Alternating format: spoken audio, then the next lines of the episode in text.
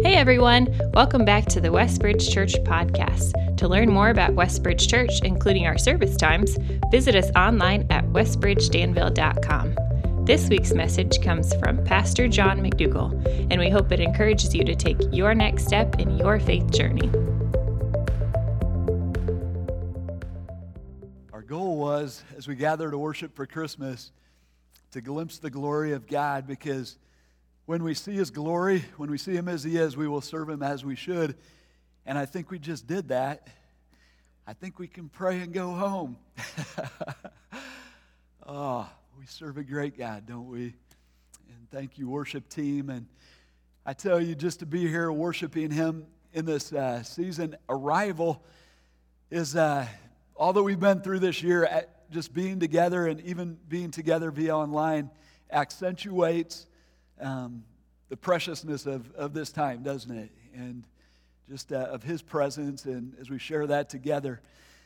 Thinking about um, Christmas traditions, though, and as we celebrate the arrival of our Lord, as a family, do you guys, does anyone else have the tradition of jumping in the car, cranking up the Christmas music, and then cruising out to see the, the Christmas lights? Anybody else do that? I've heard some people like grab milk and donuts or eggnog or whatever, and they go head out and do that. Um, I was talking to Mark Morgan, our town manager, this week, and asked him, "Hey, it seems like there's a lot more people going through our winterland here in Danville." Sure enough, we're breaking records daily of the number of people going through it. I don't know whether it's a just get out and do something fun COVID thing or what, but uh, for us, for our family, it's coming up this week. We're going to head out and. Uh, go wherever Mama Mac wants to go and see Christmas lights, the uh, Meridian Street and up north and wherever. And one of the things that happens, though, as we're going through that night is inevitably someone will say, Do you remember that moment when uh, in Milwaukee? And the kids were young. We were in our minivan. We were on 76th Street there in Milwaukee, one of those streets where they just, all the neighbors join in and just deck out their houses. And we were, uh, we had Josh, Jesse was in the car. Chad was in the car. We had Chad's friend Josh was in the car, as well as Chad's uh, Josh's little brother Jacob was around three, buckled into his car seat right there by the door. Well, big score. We saw Santa up at the four-way stop, and as a parent, you know, oh yeah, this is perfect timing. All right, so Chad's pumped, Jesse's pumped, Josh is pumped, but little Jacob has no idea uh, the glory of Christmas that's about to descend on him as he meets Santa big and bold. And Tam and I are like, all right, guys, get ready. We're going to pull up, open up the door, and, and Jacob is going to meet Santa. So, sure enough, we do it. Santa cooperates. He comes over doing his ho ho ho thing. And we heard what sounded like a foghorn going off on the Mississippi River coming out of our back seat. It was a scream to end all screams. As that door opens and Josh saw Santa, it absolutely freaked him out.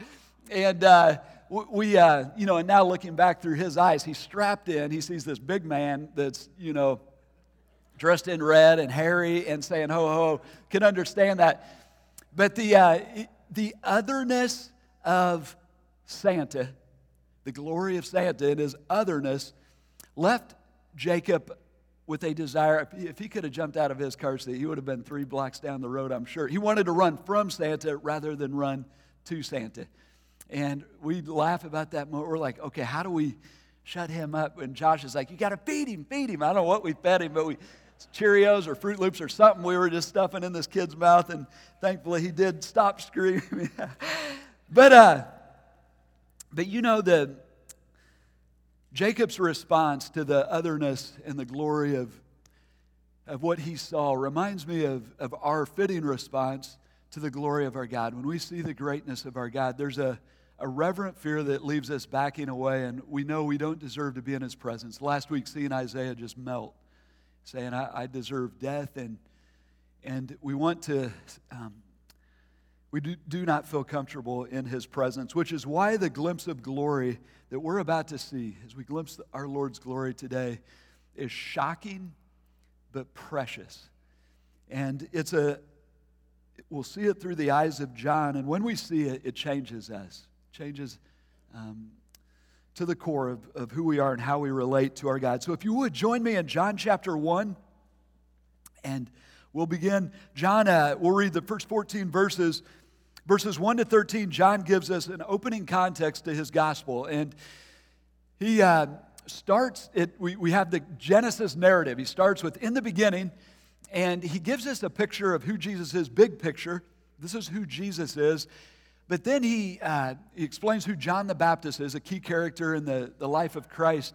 And then he gives us a summary of current events. This is what's been happening on earth since Jesus has come. And then in verse 14, he opens up and we see a glimpse of glory that is uh, it's so, we're, we're just going to bask in, in that, that glimpse in, in verse 14. But he starts and says this In the beginning was the Word. Now, the, this is a strange way. The word, what's that? And we'll find out later that's Jesus. It's a name for Jesus. But it's important to understand that word is the Greek word logos, which is, in Greek thought, it was the sum total of the knowledge and wisdom that ordered the universe. So, if you could say in one word, if you could encapsulate all the knowledge that we have in one word, it would be logos. And we know logos it's translated word. What do our words do? What's a word do? It, it, words are how we express ourselves, right? When you want to express yourself, you say a word. This is the idea. God, this is God's divine self expression. God's getting ready to talk, and He's going to talk through this word, through this logos. And the Word was God.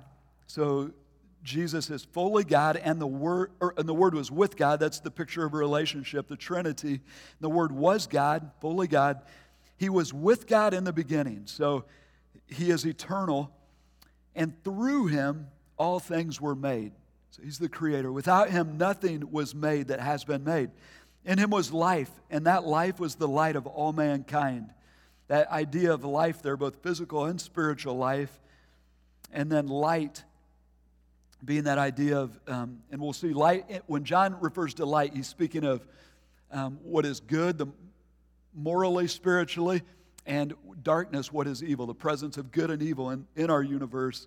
It says, The light shines in the darkness, and the darkness has not overcome it. So there's the summary of Jesus. Now, who is this John the Baptist? And he says in verse 6 There was a man sent from God whose name was John. He came as a witness testifying to the light, so that through him all might believe. Key word there in the writing of John. Believe is why he wrote the book. We see that later on when John sums it up over in uh, at the end of his book. He says, "Okay, these things I, I could have written so many things to you, but I've written these things so that you might believe in the name of in Jesus Christ, and that believing in Him you might have eternal life."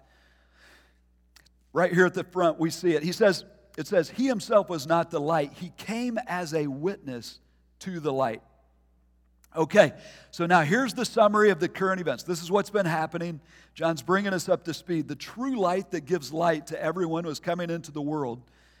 He was in the world, and through the world, and through the through the and, and though the sorry the world was made through him the world did not recognize him. So when he says world, he's speaking of Gentile, Jew, everybody, world at large, missed their creator. They, they didn't recognize him. He came to that which was his own, but his own did not receive him. Now, here he's speaking of Israel, the people that, these are his own people. Even they did not uh, receive him. Yet, to all who did receive him, to those who believe in his name, he gave the right to become children of God, children born not of natural descent, nor, nor of human decision or of a husband's will, but born of God. Here we see the spiritual rebirth that, that John will point to throughout his gospel. That's um, when we come to faith in Jesus Christ, we are not just made better people, we are made new people, spiritually reborn into the family of God. All right, here we come to the, the glimpse of glory that is, uh, he sums it up here. The Word became flesh, and he made his dwelling among us, and we have seen his glory. So when John gets ready to sum up the glory of, of Jesus as he saw him, and remember who's writing there. John was one of the inner three who Jesus lived three years with and pulled into his circle of three and said, Guys, watch me, know me, um, learn from me. John saw him. What do you think he's going to say, reference? What moment is he going to reference when it, if he's about to tell us about the glory of God? Which one would, do you think he's going to pick? It's pretty simple, isn't it? I, I, mean, my mind immediately goes to this is it. I'm confident I, I would get this right on the test. Is what, right? The Mount of Transfiguration. Near the end, when he pulled them, those three together and said, Let's go up this mountain, and he pulled back his uh, glory and gave them a, a little glimpse of the throne room glory, the Shekinah, and the Father said, Listen to him. And that's it, right? That's what he's about to tell us about. Well, let's, is, is that the case? Here it comes. We have seen his glory, the glory of the one and only Son who came from the Father, full of grace and truth. The glory of God, as John describes it, the glimpse of glory as we see Jesus, as God displays himself to us, is grace and truth in our Lord and Savior, Jesus Christ. It says, the Word became flesh. Really important, guys. The Word. Everything that God was seeking to communicate about Himself in His written Word was about to come to life in the person of Jesus Christ.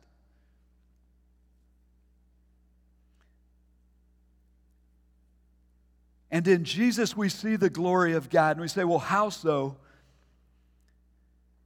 It's, uh, it's through His grace and through His truth. Say, so where do we glimpse the, the, uh, the glory of God in terms of, uh, or first before we dig into what it, what's, what's it mean to, to see Jesus full of grace and truth, the, uh, notice the word full there. And I love this as we move into um, glimpsing his glory. He was full of grace and full of truth. Both of them, really important that uh, to have one or the other without, in an unequal way, leads to an imbalance of living and, and doctrine and a mess. But he had, he was full of both. And I love the uh, picture of full. Like there was not, it's the word, uh, the Greek word that just says to the point of overflowing. Like if you picture in my mind, I immediately go to the, my morning, my green coffee cup that every morning I need to get all the go juice I can get. So I fill it right to the, the edge enough to pour in some creamer, stir it in, and then it's so full I have to sip it for like three minutes before uh, I can carry it anywhere. And Tam, in her grace, puts up with my sipping. But, uh, but that's the, the picture here. Our Lord, as He came, was full of grace and truth. And uh, you say, well, what is grace? He's full of grace. Grace familiar term for us, but, but I invite us just to rethink and, and let this settle on our souls afresh. Grace is undeserved favor, okay? Grace is different than mercy. Mercy is withholding judgment someone deserves. Grace is giving somebody what they don't deserve, and it's, it's this, it's giving someone a gift that, that they did nothing to earn. It's extravagant kindness, benevolence, goodwill poured out on someone that they ha- did not merit in any way. So when Jesus arrives on earth, where do we see his glory? It's this He came full of grace, giving undeserving people good things, pouring out his kindness, his goodwill on us. We say, okay, how so? Um, in what way do we see this playing out where do we see his grace in motion? And I love the way Paul sums it up over in uh, 2 Corinthians chapter 8 and uh, verse 9. He says this for, for you know the grace of our Lord Jesus Christ, that though he was rich, you think about how rich was, was he as we think about the riches of his grace and think about or his glory. And last week, the, the picture of the throne room. No way to describe how rich he was. It says that though he was, though he was rich, yet for your sake he became poor. And you stop and think, how poor did Jesus become? You know, if he could have come like as a, uh, the king of all the world, like he was the Caesar of Caesars, that would have been an infinite condescension compared to where, where he was, king of heaven. But he didn't come even as a king, he came as a peasant with nothing in his appearance. Like if you were going to come, you'd want to say, hey, at least make me good looking or respectable or whatever. He took a body that did not draw any anyone to, to say, hey, that's a, a good looking person or it's nothing in him. He became poor in every way, even to the point of letting go of what he treasured most, which was his relationship with his father. When he took our sin upon himself, that for a time, that relationship he lost.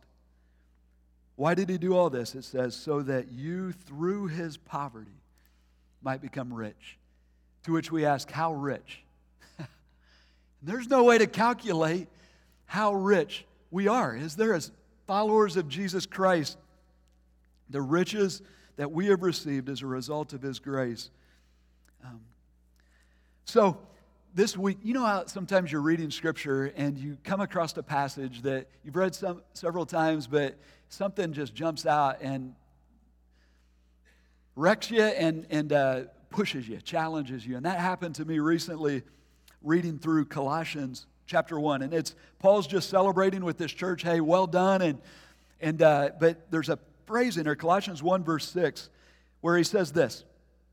In the same way, the gospel is bearing fruit and growing throughout the whole world, just as it has been doing among you since the day you heard about it and truly understood God's grace. You know, when I read that, I was, okay, the gospel's growing and it's bearing fruit. This year we're praying, Lord, let us do good. Do in us and through us what you want to do. How is that going to happen? And I'm reading this and it hit me. John, do you truly understand God's grace? That's the question. Why is it so important? Because if I don't understand His grace, if I haven't seen His glory, if I haven't seen His grace as it is, I will never serve Him as I should. My service will be drudgery. My service will be pride to boost myself. My service will lack the energy it needs when it gets hard. But when I see Him as He is in all of His glory, if I truly understand His grace, I will serve him out of devotion and love, taking up a cross and getting it done. Amen? So, can we just, are you guys, is anybody else in need of a little good news today? and oh my, this is going to make us want to go sing again, but just a glimpse of his glory. And uh, I, may I share with you, when you believe, that Jesus is the Christ, the Son of God, and you put your faith in Him and you surrender your heart to Him, you repent of your sin and you begin to follow Him, God will pour, you have stepped into a river of grace that you didn't start and will never end. The river of God's grace will save you completely. By save, I mean it will fully restore the relationship you had with Him, or that we did not have with Him, that was broken by our sin, and you will be forever right with Him. Ephesians chapter 2, verses 8 and 9 say it this way But it is by grace you have been saved through faith. It, through, we know in Jesus Christ. And this is not from yourselves, it is a gift of God, not by works, so that no one can boast. There is nothing you have done or will ever do to earn God's favor. Guys, stop and think about this. Jesus came for us when? When we had it all together? he came for us when we were sinners. We're, the, we're that one sheep out of the 99 that was dead, lost, and he came after us not because we're a good we did something good to earn his favor, but because we didn't and we can't. Our salvation is solely by His grace. He came full of grace, meaning not to judge us, not to condemn us, but to rescue us, to redeem us from our bondage to sin. So, this is hard to get our minds around because we live in a performance world and we, we want to perform. We feel better. Our pride wants us to perform to earn God's favor. But here's the thing grace means this there is nothing we can do to make God love us more than He does in this moment. Nothing you will ever do in your life to make God love you more than He does right now. And there's nothing that you can do to make God love you less than He does right now. Nothing. It's grace.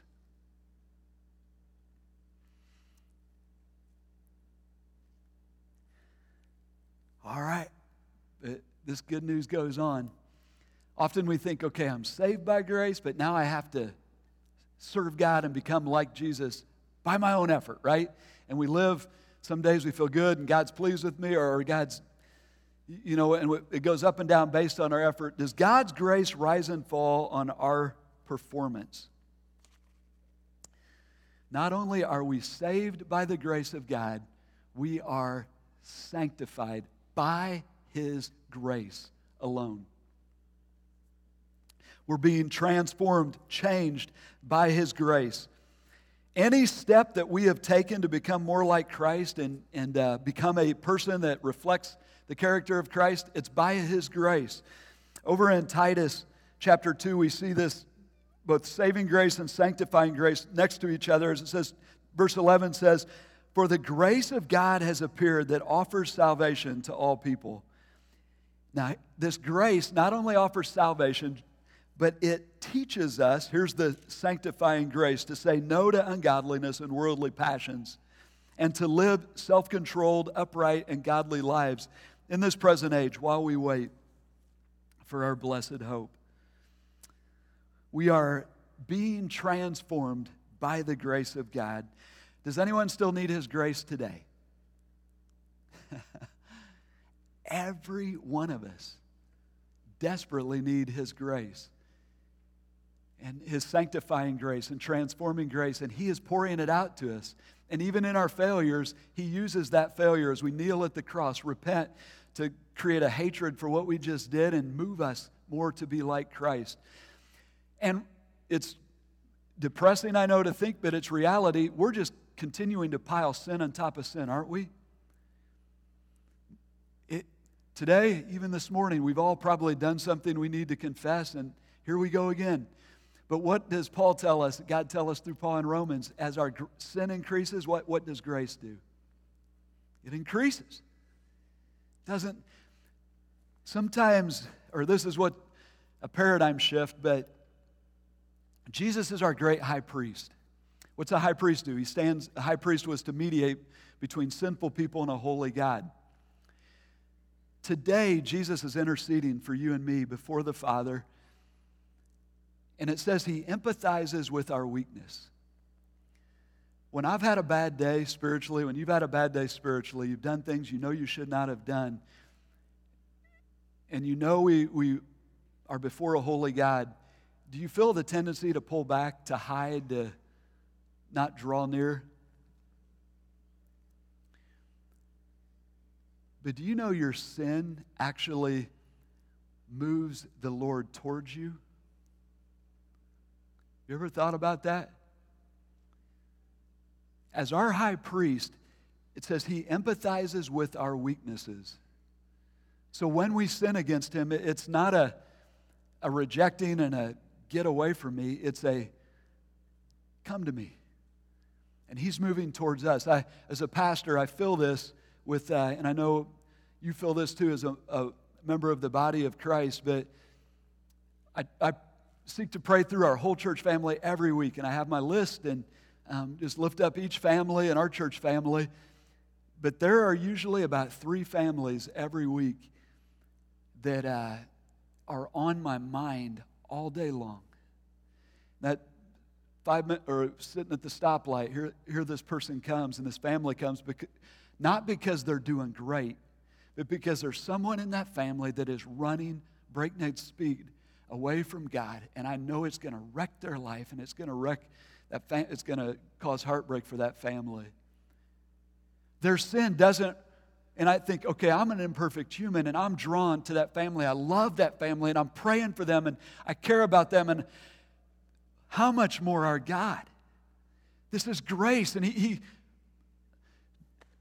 he loves us with this, and this is how we're to love each other. But not only will His grace save you and sanctify you, His grace will empower you to serve. When we repent of our sin, believe in Jesus as our Savior, the really neat truth, He gives every one of us a spiritual gift. But guys, do you know what that word gift is in every, every time it's used in the context of a spiritual gift? It's the Greek word charis, which is grace. And it's Jesus, Ephesians 4, who gives the charis, gives the gifts. And why does he give, the, give us this grace? So that we can have the joy of distributing it to each other and building each other up. And uh, so that we might do what he's called us to do. We see this over in 1 Peter, where, uh, get back here.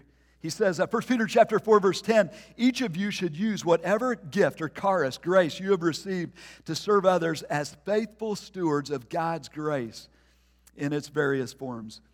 So, who gets credit for our service when we serve each other? We distribute the grace? Only God. And, and does God wait until we're perfect vessels to use us? How many, how many of us have reached perfection? Often we think, man, if I just get my life together, then I will be fit for the service of God. Well, how many of us have, have our lives all together? Now, it's true, the more like Christ we are, the more His grace can flow through us. there is not one perfect, fully sanctified Jesus follower, and yet He's using us all. That's grace. the uh, I love this picture. He's put this this in jars of clay, and we're all jars of clay. But not only will His grace save us, sanctify us, empower us for service, it will sustain you through your valley seasons of life. And I can hear someone saying, Okay, John, now you can start preaching because I'm in one of those. I'm in a dip, I'm struggling. And, and uh, if you are feeling that this morning, you're in good company because that's where Paul spent predominantly most of his life. It felt like in a valley season. And and uh, he pled with the Lord at one point, Lord, I need, he had a, what he called a thorn in his flesh that would just torment him. And you remember what Jesus told him? He said, My power, 2 Corinthians chapter 12, my power is made perfect in your weakness. My grace is sufficient for you, sustaining grace. And uh, maybe even this past week you felt that, where you're just like, I don't know if I have what it takes to get through this week. And we're at that last lap, or feel like we last energy to take another step, and then He provides. He is faithful, isn't He? My grace is sufficient for you. So, not only will His grace save us, not only is His grace sanctifying us, empowering us for service, sustaining us through the valley, but His grace will see us safely home. And I love the way Paul says it in 2 Timothy where he's at, like the Lord stood at my side and he will see me safely home. To him be the glory. And guys, when we, uh, by the way, for our, our dying moments, when we, we walk that valley, God's grace will be with us in those moments. I believe he draws especially close to us, to his child, when we're in that valley. I've seen him do it, been with people as they've walked through the valley of the shadow of death, and his grace is there but can you imagine the grace we are going to receive when we step onto the other side? And this curse is lifted, and we experience home. We get home going grace, but we will one day receive homecoming grace, the unsearchable riches of His grace poured out to us. Jesus came full of grace. We see it in so many different ways. The question is, are we seeing it? Because when we see it, see him as we, he is, we will serve him as we should. But not only did Jesus come full of grace, he came full of truth. And you say, okay, what is truth? If you had to define truth, how would you define it? And the simple definition is truth is what is in accordance with fact or reality. Truth is what is real. The, uh, you think, okay, what is not truth, it's a lie or falsehood, and a, a lie distorts reality. Jesus was clear that, that we have the enemy of our soul is the father of lies. He's a murderer. He seeks to steal, kill, destroy. But um, he, he, the most dangerous lie is a half truth. He twists the, the truth and, and uh, lead humans astray, seek to make us think life is over here or pleasure is over here when really over here is sipping poison and, and it leads to, to death. Jesus came full of truth. You stop and think about what a gift that is, exposing the web of lies and enabling us to see what's real. We live in a matrix right now, don't we? A dark matrix. And um, what we think will give us life, give us joy, give us happiness, give us pleasure, it's lies. Um, this is the domain of darkness that, that we're born into. But Jesus came as the light of the world to illuminate the matrix that we might see what is truly life. And how did he do it? Through his teaching. We see over in John chapter 8, he says this Jesus says this to those who had believed in him If you hold to my teaching, hang on to it, believe, trust, follow, obey, then you're really my disciples. Then you will know the truth and the truth will set you free. Really important distinction. Often we quote this and we just think, you'll know the truth, the truth will set you free. But it's an if then statement. Did you notice that? He says, if you hold to my teaching, then you'll know the truth. It's not like we automatically just see the truth. First, we have to know what did Jesus say? What did he teach? And we have to step into it, obey it, trust it, follow it. And as we do, it's like the lights come on. It's like a, a dimmer switch comes on, and it's like, oh.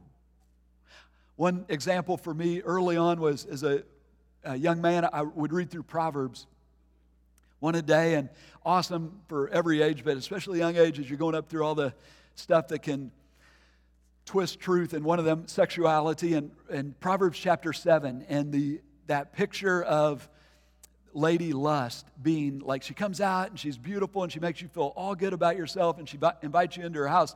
But what Solomon say? If you look in her basement, there's this massive graveyard of skeletons of men, strong men, good men, who she's taken down into the grave.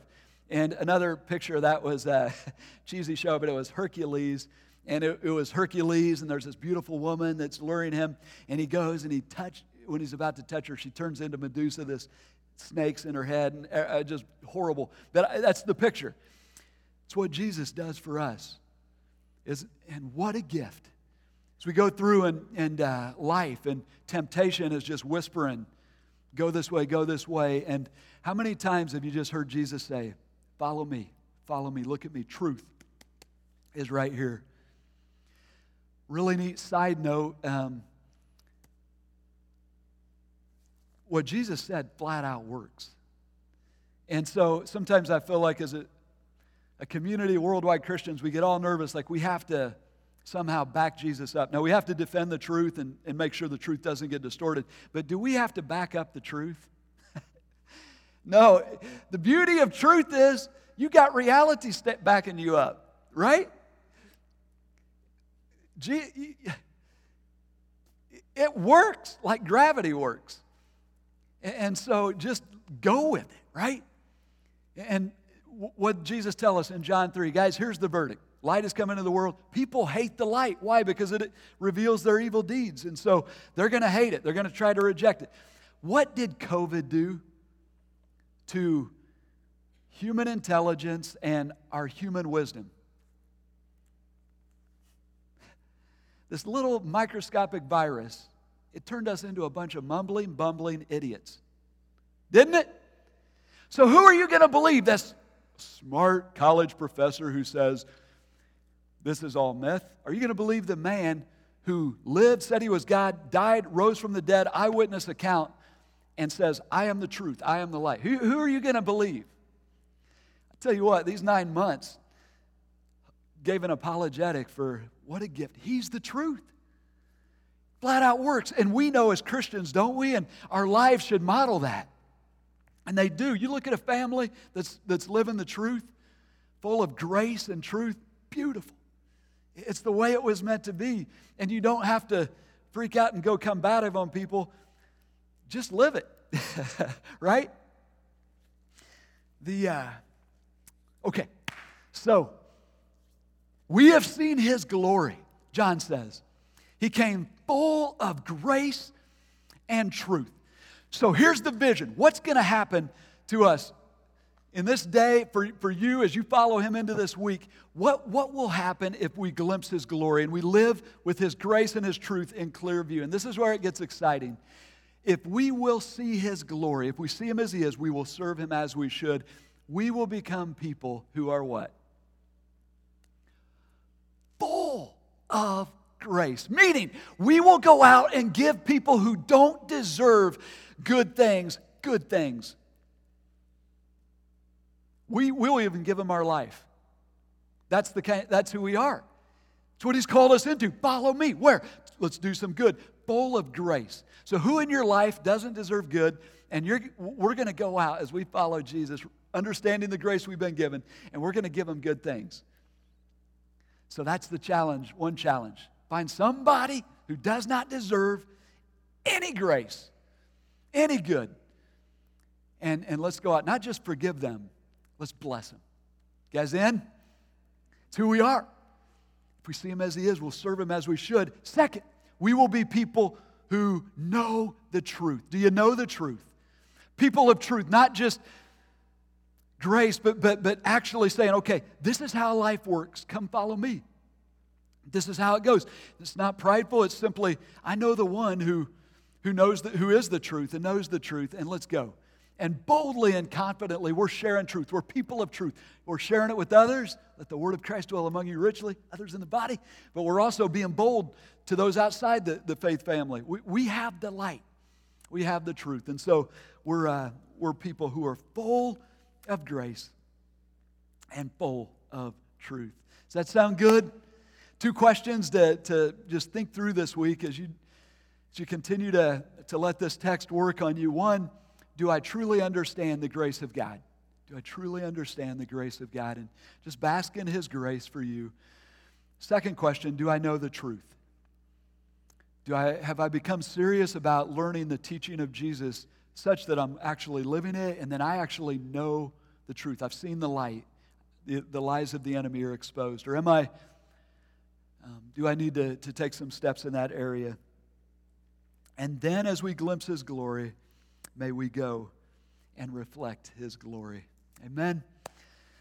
Amen. Lord, we uh, thank you for just this glimpse of glory through John this morning and to see you again full of grace and full of truth. And Father, we thank you for the grace that you have poured out on, on us, and even in these moments that you're pouring out on us. We thank you for the truth that illuminates life and leads us into relationship with you and then allows us to, to be a blessing to those around us.